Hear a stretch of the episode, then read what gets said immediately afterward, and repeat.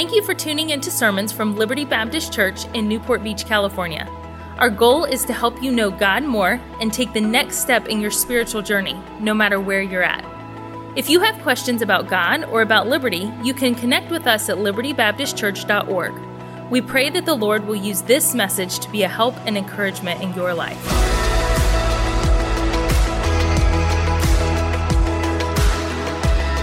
Philippians chapter number four this morning. Philippians 4. This is our, I guess, fifth week in this Know Your Why series. It started with Vision Sunday, and, uh, and I think we'll finish up next Sunday. We have one more Sunday, I think, kind of tie it all together, and, and a little bit of an application, I think, next week, not just about our church's why, but a challenge to you and your personal why beyond the four things we've talked about as a member of the church, but in whatever area roles, ages, stages of life, whatever roles and relationships of life you're in, really knowing your why. And we talked as we laid out the vision for 2023 here at Liberty Baptist Church on Vision Sunday about it's important for us to know our why as a church. Why do we exist? Why are we here? And are we accomplishing our purpose? And really, I, I told us that's a question that all of us need to answer. Why am I here? Why did God place me on this earth? In my family, at work, at church, as a believer, in, in, in our community? Why am I here and am I fulfilling my purpose? If we don't answer the why question, why we're here, then we'll never get to the how of how do we accomplish that purpose, that God given purpose in our lives. And so we've been looking at it from a standpoint of a church, and I've reminded us, I think, just about every week. When I say the church, I'm not talking about this building, I'm not talking about a nonprofit corporation, I'm not talking about a big group of people necessarily, like as a unit. I'm talking about you and I'm talking about me. You are the church, and I am the church. The, that Greek word in the Old Testament is ecclesia, a called out assembly, called out from the world, called unto Christ. And that is us. We are a, an assembly of people, a body of believers. And so when I say our why, our four part purpose as a church, again, I'm not talking about the sign or the, the incorporation documents or whatever it might be, our, our founding documents, our, our church constitution. I'm not talking about those. I'm talking about you and me as members of the body. This is why we're here, biblically speaking. Let's see, this could be a little discouraging. Let's see if anybody can remember our four, far, four, four part. I'm about to go on YouTube. I'm gonna go viral here. I'm not gonna repeat that. Our four part purpose, uh, why we're here as a church. Number one, we are here to do what with the gospel? To Thank you. More than three or four of you remember. That's good. That's encouraging. To share the gospel. The Bible says it's the Great Commission. It's what it's Jesus' last command. What did he tell his disciples? You shall be witnesses. What you've seen, what you've experienced, I don't want you to keep it to yourself. I want you to tell everybody you can about it. I want you daily to be go ye into all the world and preach the gospel. So the purpose of the church is to share the gospel. We're not just a religious country club that's here to, to enrich each other's lives, to entertain each other's children and children's programs, to, to take care of one another. Now that's part of the purpose of the church is to care for one another, but that's not the primary reason, or I guess I could say the primary priority. The first reason we exist as a church family is to share the good news of Jesus Jesus with everybody that we can. And so, every ministry that we have, we have to be asking ourselves, is it helping us to share the gospel? Then, once people get saved, what is purpose number two? We're not only to share it, once they get saved, our goal as a church, we are to grow in the gospel. Jesus said, uh, he said, Go into all the world and preach the gospel, baptizing them, what we just saw with Scott this morning, getting baptized, that first step of obedience. And then he said, Teaching them to observe all things whatsoever I've commanded you. I want you now, disciples, after you've shared the good news that there is a, a, God that loves the world, that He sent His only begotten Son Jesus to die on the cross, live a sinless life, to die in your place and in mine, to die on the cross, shed His sinless blood as a payment for your sins, was buried, and three days later rose again. That's the gospel. That's the good news. Once you've shared that and people have placed their faith and trust in Christ as Savior, you're not done. Now I want you to teach them everything that I taught you. I want, I want new believers to grow in the gospel. I want middle aged believers, whatever, the, if you've been saved forever, like, I want older believers. I want us all growing in the gospel. And we looked at that for an entire message two weeks ago to grow in the gospel. In our church family, are you growing in the gospel? And then last week, we saw our third purpose. Not only are we supposed to be learning, we are then also, our third purpose is to, anybody remember from last week? Connect through the gospel. Connect. The Christian life is not intended to be lived in isolation. God did not intend for you to live the Christian life alone. I didn't come up with these ideas. These are from God Himself. They're written down in His Word about what the church is supposed to be and what believers are supposed to do. And we saw it from the earliest stages of the church, the New Testament local church. In Acts chapter number two, last week we saw, and all throughout Acts and in, in the letters, what do you see? A bunch of one another phrases love one another, pray for one another, edify one another, encourage one another, uh, to do these things, rejoice with one another, weep with one another.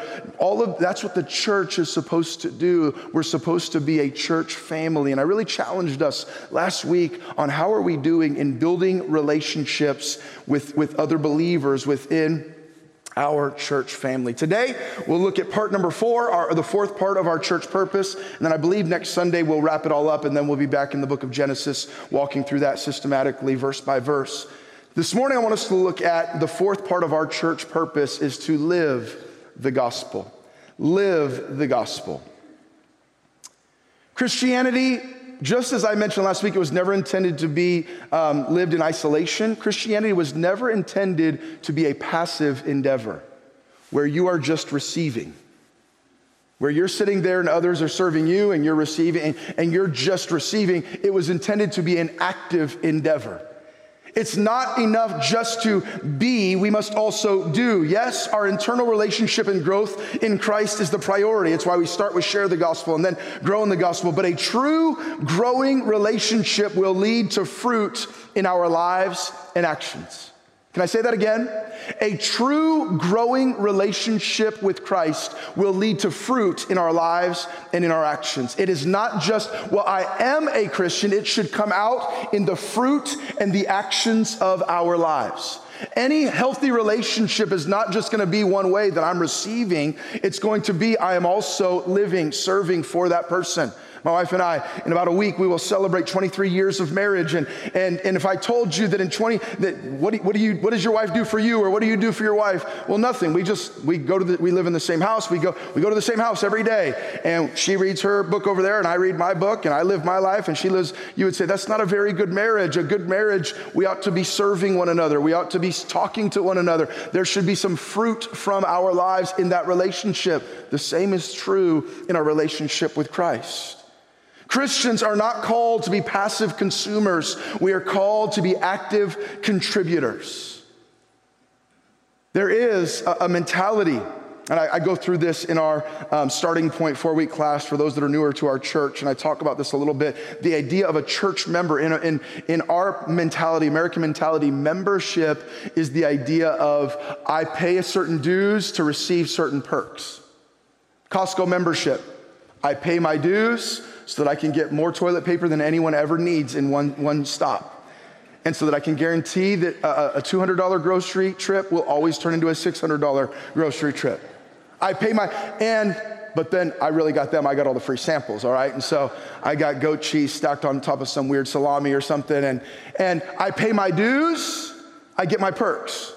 I'm a member of a golf club, maybe, a, or, or, of this, this, whatever, whatever it might be, some political club, or whatever it is where we have, we're a card holding member. What do we, even our credit cards? I'm a, a member. American Express, they had a big thing about membership has its privileges. That was a big marketing line decades ago. Membership, this idea is membership is all about what I receive from it, and that has worked its way into our mindset of what it means to be a church member. But you see, the Bible talks about membership differently. Paul likened it to members of a body. And what does a member of a body do? Yes, it receives, my, my hand is receiving strength and blood and health from my heart right now, but my hand is also contributing to the health of the body, the function of the body, the movement of the body. They're all working together and they are benefiting from one another. My brain is telling my mouth what to say, but my mouth is, is doing what, and they're working together. They do benefit from each other, but they are also contributing. The Christians, Christian life, we are not to be passive consumers. One of our members sent me this meme via text this week and, and I don't know that they knew what I was preaching this week, but it said the church is not a cruise ship where a handful of people serve everyone else who is relaxing. No, the church is a battleship where it's all hands on deck and everyone serves the mission. Let's read Philippians chapter number four. Philippians chapter number four this morning, verse number eight. Philippians 4, verse number 8. Would you read aloud with me? Philippians 4, 8, and 9. We're going to look at probably about 20 uh, um, verses of scripture here in the book of Philippians this morning, so I'd encourage you to follow along and see these things for yourself. If you're in the habit, if you have a hard copy of a Bible and in the habit, you may want to underline or jot a note down. Philippians chapter number 4, verse number 8 and 9. Let's read those two verses aloud together. Ready? Begin. Finally, brethren, whatsoever things are true, whatsoever things are honest, whatsoever things are just, whatsoever things are pure, whatsoever things are lovely, whatsoever things are of good report. If there be any virtue and if there be any praise, think on these things. Those things which you have both learned and received and heard and seen in me, do. And the God of peace shall be with you. Do you see it there?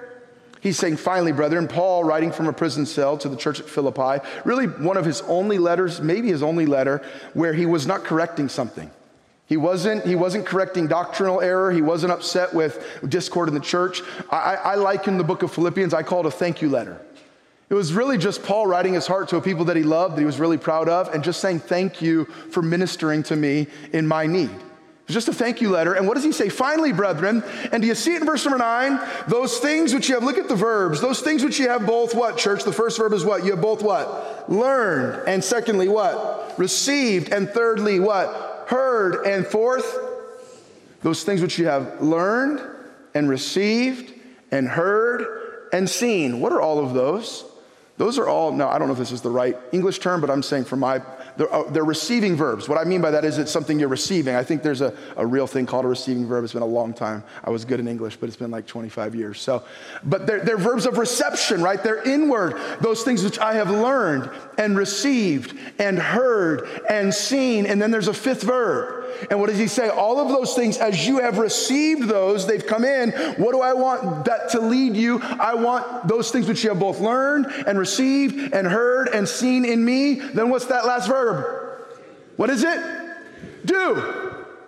You are supposed to take what you've received and it should lead you to do, Amen. to live to serve, to do, to do something with that. James said it this way He said, faith without works is dead. We don't do good works to receive salvation, we don't do good works for salvation. But if we've received true salvation, James says we will do good works from salvation. We will do good works because of salvation. If we have a thriving, healthy relationship, that which we've received is going to lead us to do some things. And so, what are we called to do as members of a church? Not just to, to grow and not just to connect, but to live, to serve. And, and we see here those things which you have both learned and, and, and, and received and heard and seen in me do. This verse is reminding us that our beliefs affect our behaviors. What you truly believe in will come out in how you live. Our beliefs affect our behaviors. If we truly believe that God created us to serve, what will we do? We'll serve. If we believe that we are like Christ when we sacrificially give and are generous, we will be generous people.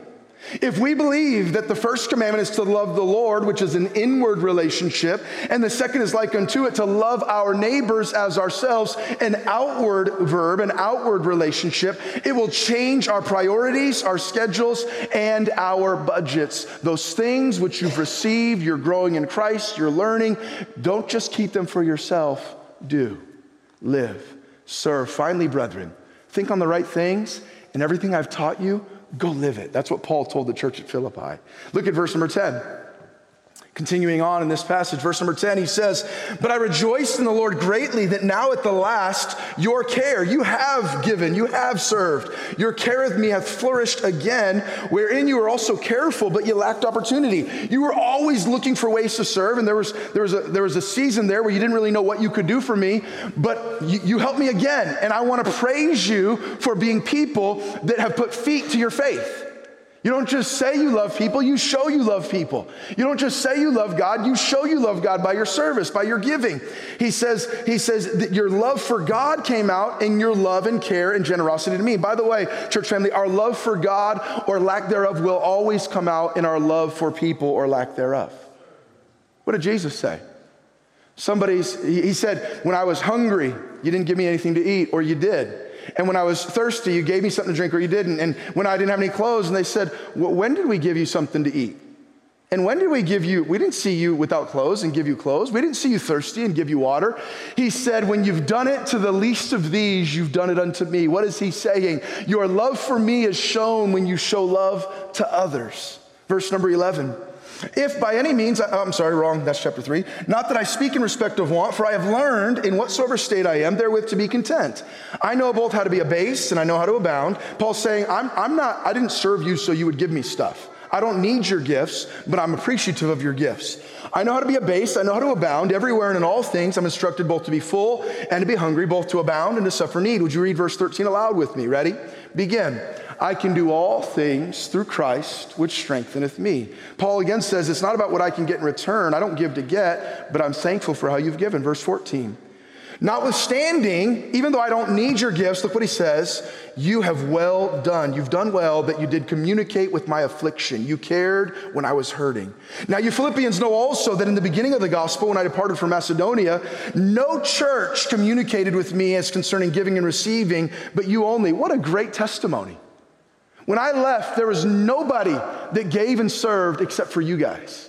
This was a church that had got it. The gospel had changed the way they live, the way they give. Verse 16, for even in Thessalonica, you sent once and again, this wasn't a one time thing, under my necessity, not because I desire a gift. Here it is, look at one of the blessings, but I desire fruit that may abound to your account. I have all and abound. By the way, Paul's saying this from prison. What a great perspective. He says, I have all and abound. He's sitting in a prison cell. I've got everything I need. I'm fine. I don't need more. I have all and abound. I am full, having received of Epaphroditus the things which are sent from you, an odor of a sweet smell, a sacrifice acceptable, well pleasing to God. Verse 19, would you read it aloud? Ready? Begin. But my God shall supply all your need according to his riches and glory by Christ Jesus. Don't you love that verse? There's a joy and a reward to serving. What happens when you choose to live an outwardly focused life, loving your neighbor and serving? What happens? Now, we often think of it like, okay, I'm gonna give of myself. I'm gonna sacrifice to make somebody else's life better. There's a joy and reward to serving. We bring others joy. Paul says, I rejoice when you gave. So when we serve, it brings joy to other people. But then we get fruit that abounds to our eternal account. He said, It's fruit that abounds to your account. God is pleased with our lives and our needs will be met by Him. What a deal. I give and serve to make others' lives better and more joyful. And in return, my life gets better and more joyful. What an awesome thing this Christian life is. God calls me to give and serve to make other people's lives more joyful, and it does.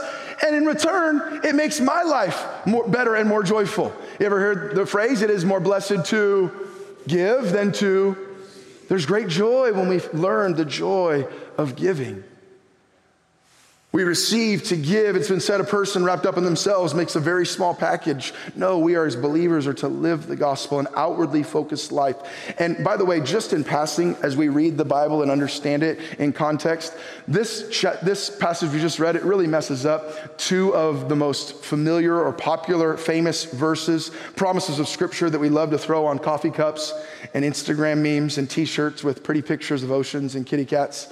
And the first one is, I can do all things through Christ which strengtheneth me.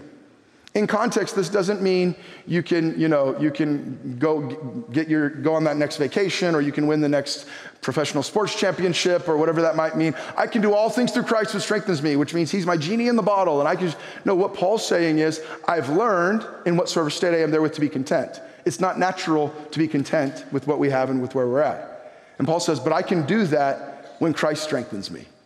I can come to a place of contentment with Christ's help. That's the first one. The second one is, but my God shall supply all of your needs according to his riches and glory. We prosperity gospel preachers love to preach that, you know, give to our ministry and you give us a hundred dollars, you're gonna get a thousand. I just believe it. Just if you have enough faith, it'll happen. And, and this is a conditional um, thing that comes in context with, he said, as you live to meet the needs of others, God will make sure your needs are met. It's not a prosperity gospel, it's a provisional gospel. And it's not just a blanket, everybody in the world. It's as you learn the joy of giving and serving, you'll find out that God will never leave you nor forsake you. You'll find out, like the psalmist, I've been young and now I'm old. I've not seen the righteous forsaken nor his seed begging bread. You'll find out God took care of me even when I had no idea how he ever could. But he says here, God, these things, God will meet our needs. So, what do we see here as the closing thoughts to this wonderful church that Paul praised as he wrote from prison? The first verse we read, what sort of things are pure, lovely, just, honest, good report. What do we learn? We got to be careful what we let in. Think on these things. We got to be careful what we let in in our Christian lives. We got to be careful, guard our thoughts and our influences. And then what we learn is, in verse number nine, we need to let what we take in affect what we give out and how we live. The things which we've learned and received and heard and seen do. You could summarize what he's saying here with two words that are very familiar to us in the physical realm. If you want to be physically healthy, and you talk to people have a lot of different ideas. There are a lot of different workout programs, a lot of different philosophies in different gyms, a lot of different types of diets. There's the no carb, low carb, all carb, keto, caveman, Weight Watchers, whatever. There's all of this. You talk to anybody in any of those realms, and what are the two words, the two things they're going to tell you you have to focus on if you want to be physically healthy? Number one is diet, and number two is diet and exercise. You want to be healthy? Have a healthy diet and healthy exercise. If you want to be as healthy as you can be. Now, we might all be relatively healthy without one or the other, or for a season without both. But if we want to be as healthy as we can be, we've got to focus on what two things?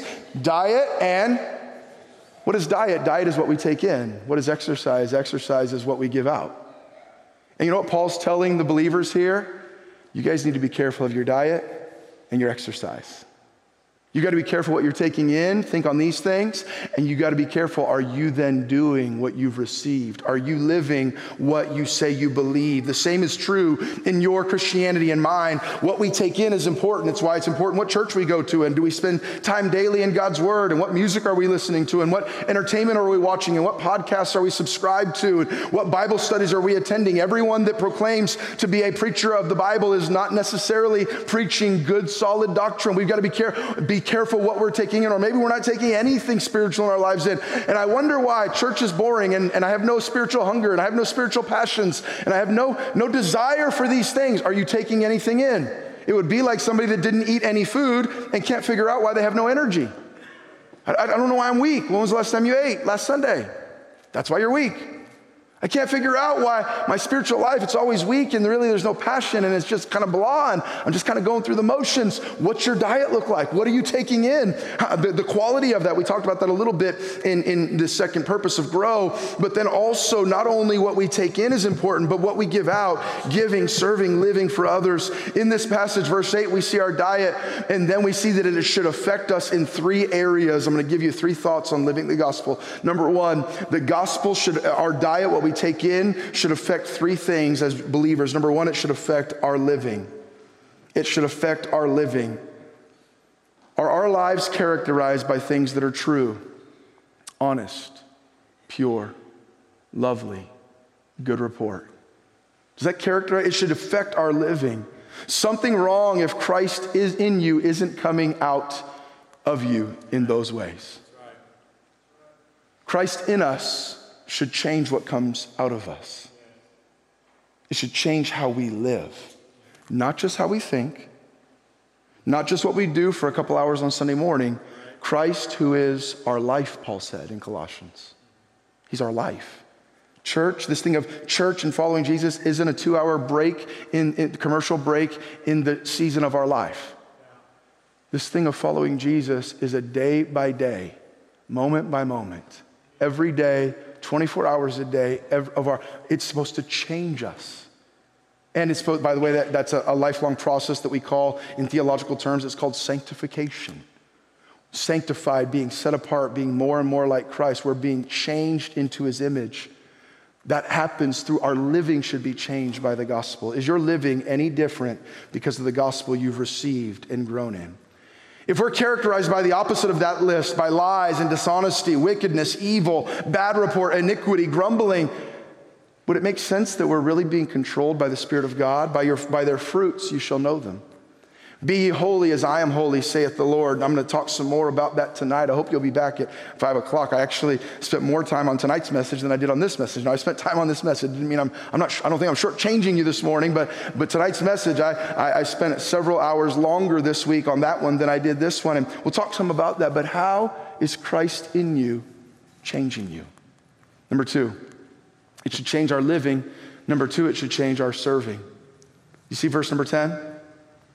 But I rejoiced in the Lord greatly that now at the last your care of me hath flourished again.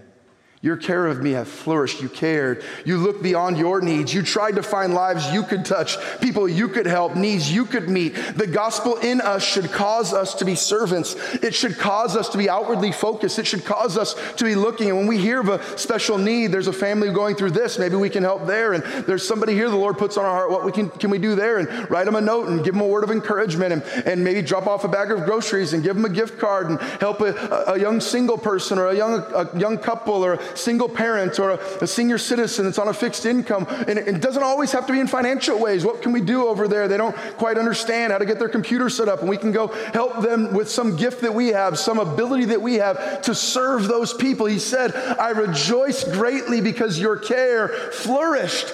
Jesus in you caused you to look for ways you could make a positive impact in the lives around you.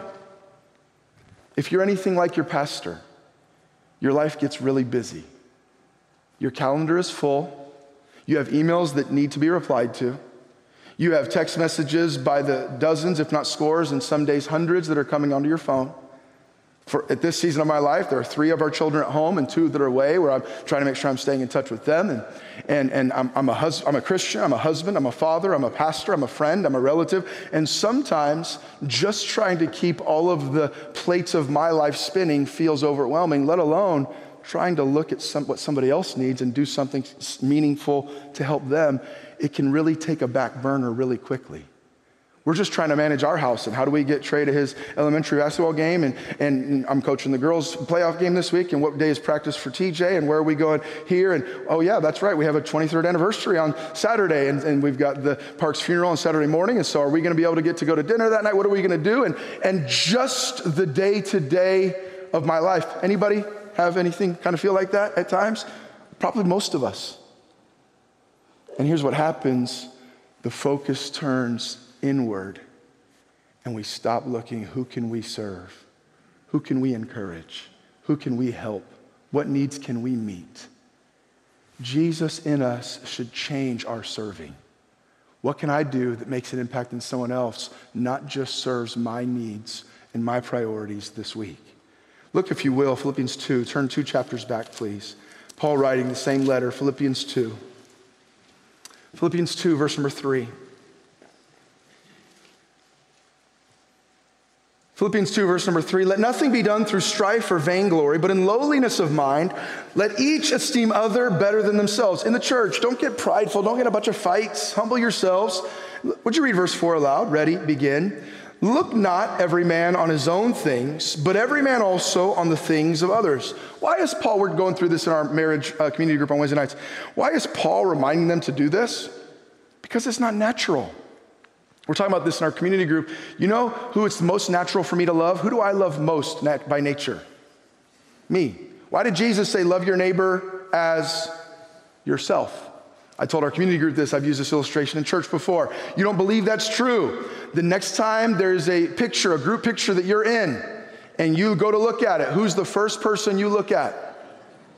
You look to see if your eyes are open and how your smile looks. You don't care what anybody else looks like. You're going to find the one you look the best in.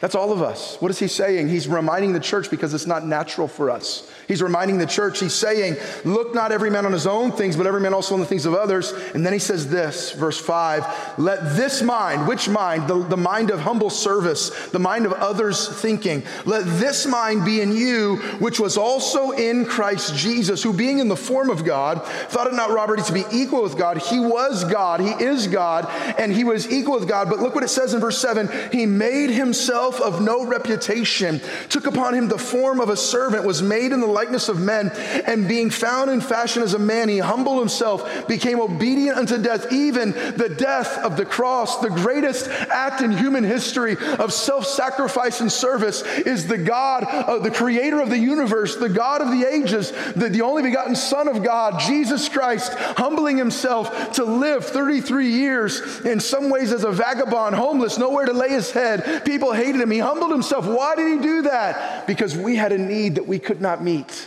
and only he could meet. And he says, Let that mind be in you, which was also in Christ Jesus. He was equal with God. He was God. He is God. He never ceased being God.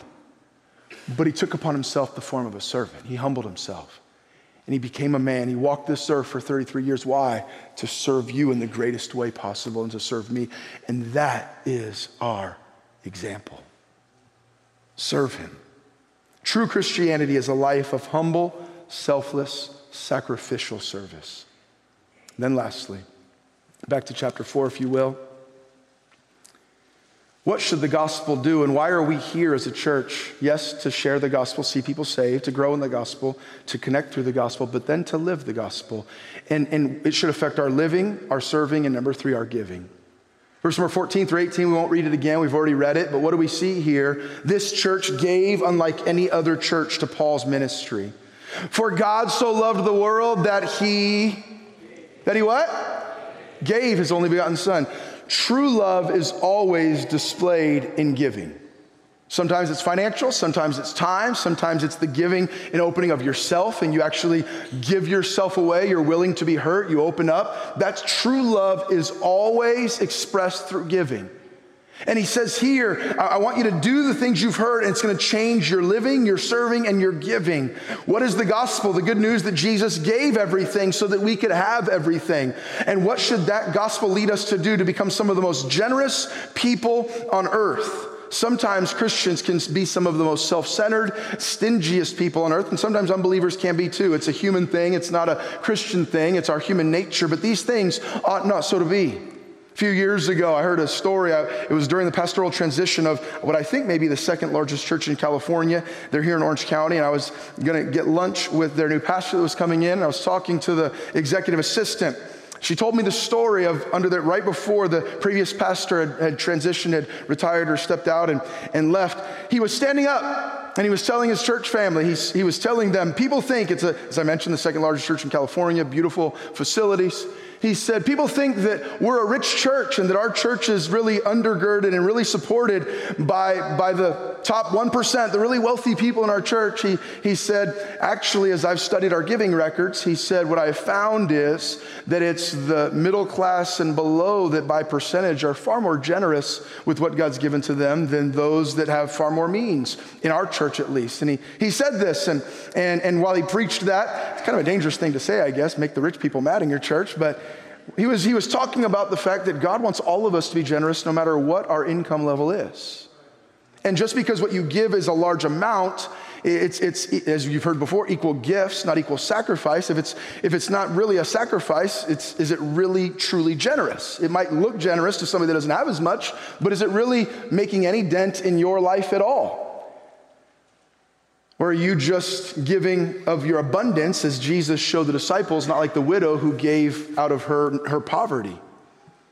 And after the service, a wealthy man was convicted by his own lack of generosity. The executive assistant told me he came up to the pastor afterwards and asked him, How much is the mortgage principal? How much debt do we have left in this church? And the pastor, I can't remember the number, it was either 27 or 28 million. He said it's whatever it was, let's say it was 27 million. He said, We have our, our, our mortgage principal is $27 million. And the man looked at him and said, You'll have a check this week. Obviously, the pastor was pretty good day. That's a good Sunday to go home with that news. By the way, if anyone was out here, we're at 1.95 million and uh, way less than 27, much easier to pay off.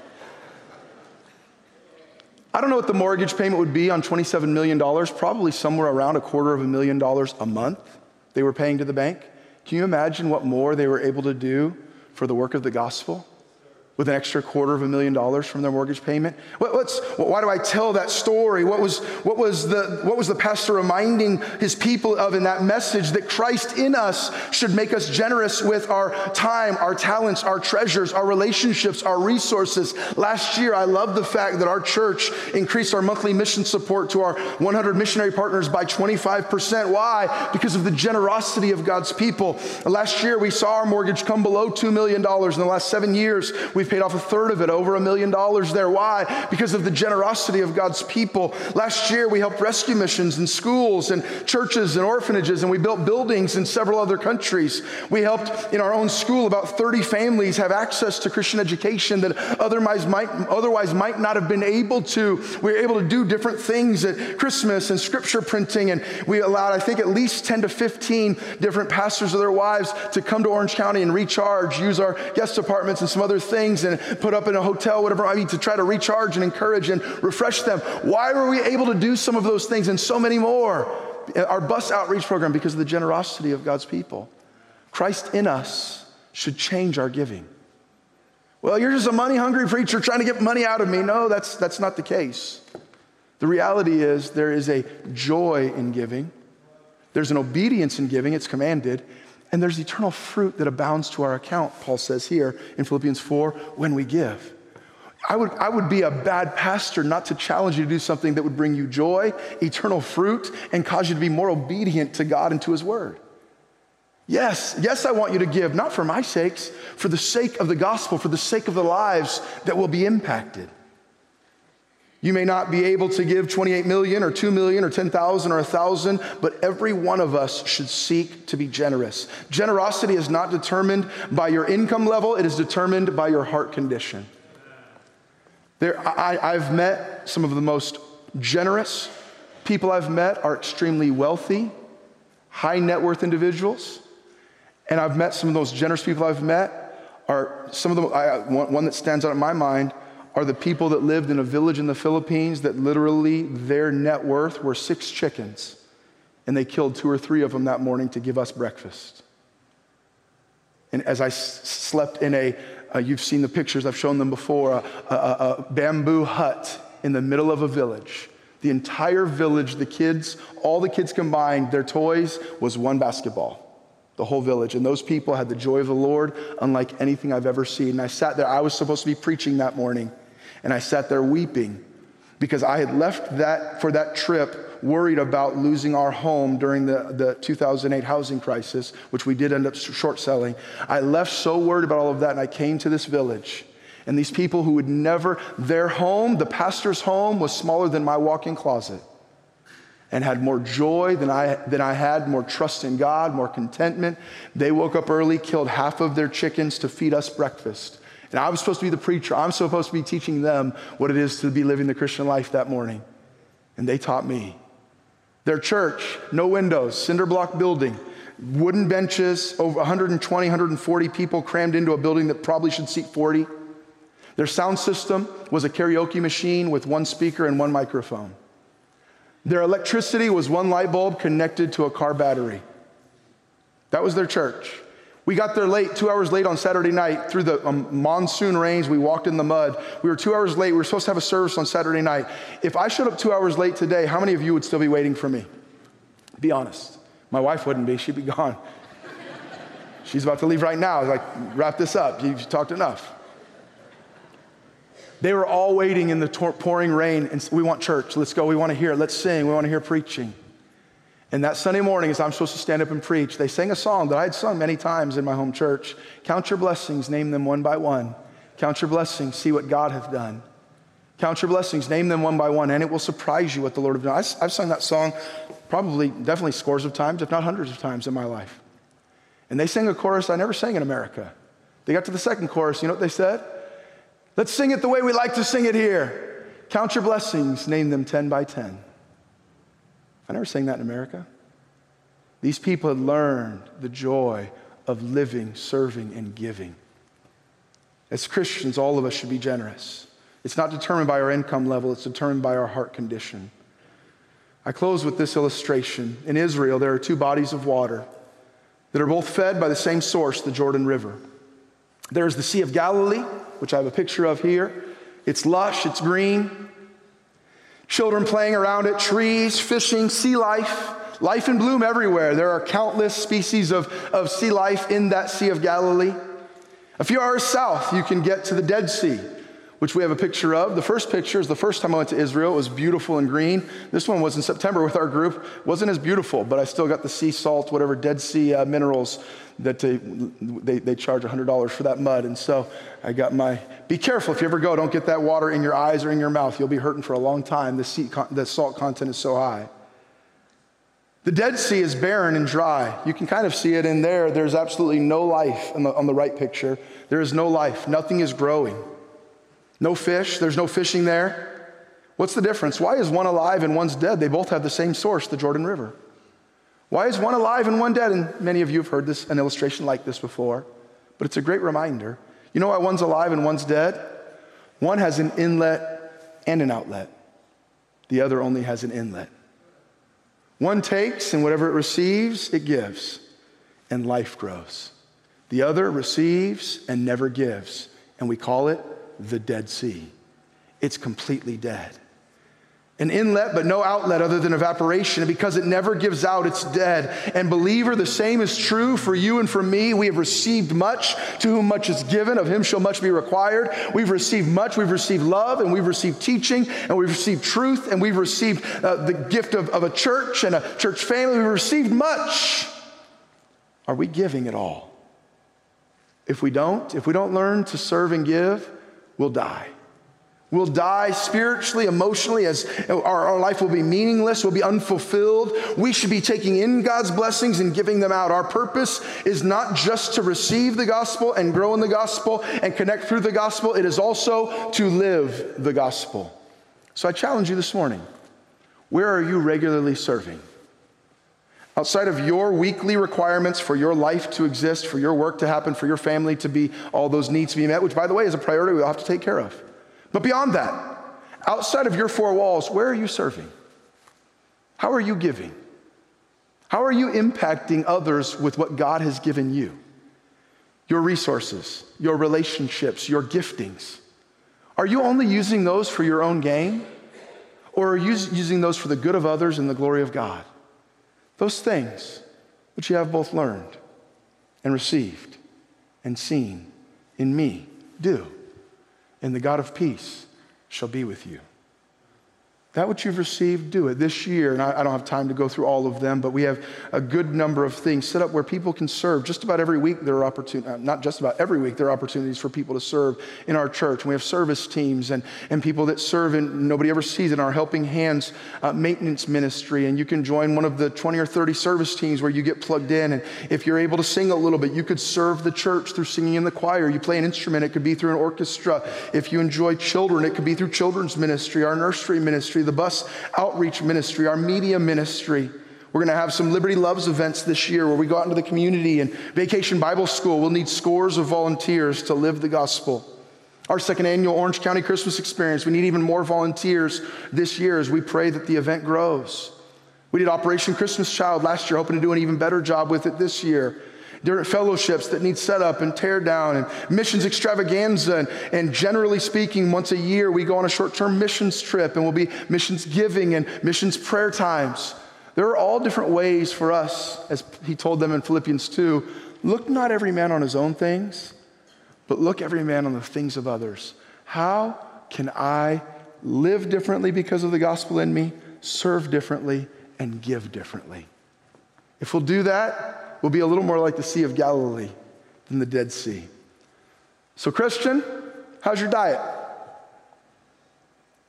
What are you taking in? Spiritual nourishment. And how's your exercise? You only focus on your diet, you will get healthier. It would be better to take in a bunch of good stuff that, and, and, and not really be serving much than it would be to do nothing. You're gonna grow, it's gonna be better for you. But eventually, what's going to happen if you only take in and you're never exercising? It's going to become unhealthy in its own way. You're going to become spiritually out of, out of shape. Why? Because we need both diet and exercise to be as healthy as we should be. An inwardly focused Christian in church will be joyless and will slowly die. And by the way, usually they'll start fighting with each other about stupid things. An outwardly focused Christian in church will be joyful and excited and thriving and flourishing. This week, let's live the gospel. Not just say we believe it, not just come and listen to it for two weeks, not just grow in it this morning and learn something maybe from Scripture on Wednesday night community group or Sunday morning group or Tuesday morning seniors Bible study. Let's not just grow in it. Let's not just connect in it and have some fun and have some laughs. Let's live it. Let's do something with what God's given us to make an impact in the lives of others. Thank you for listening to Messages from Liberty. Tune in next week for more Bible teaching or subscribe on iTunes to stay up to date with our current series.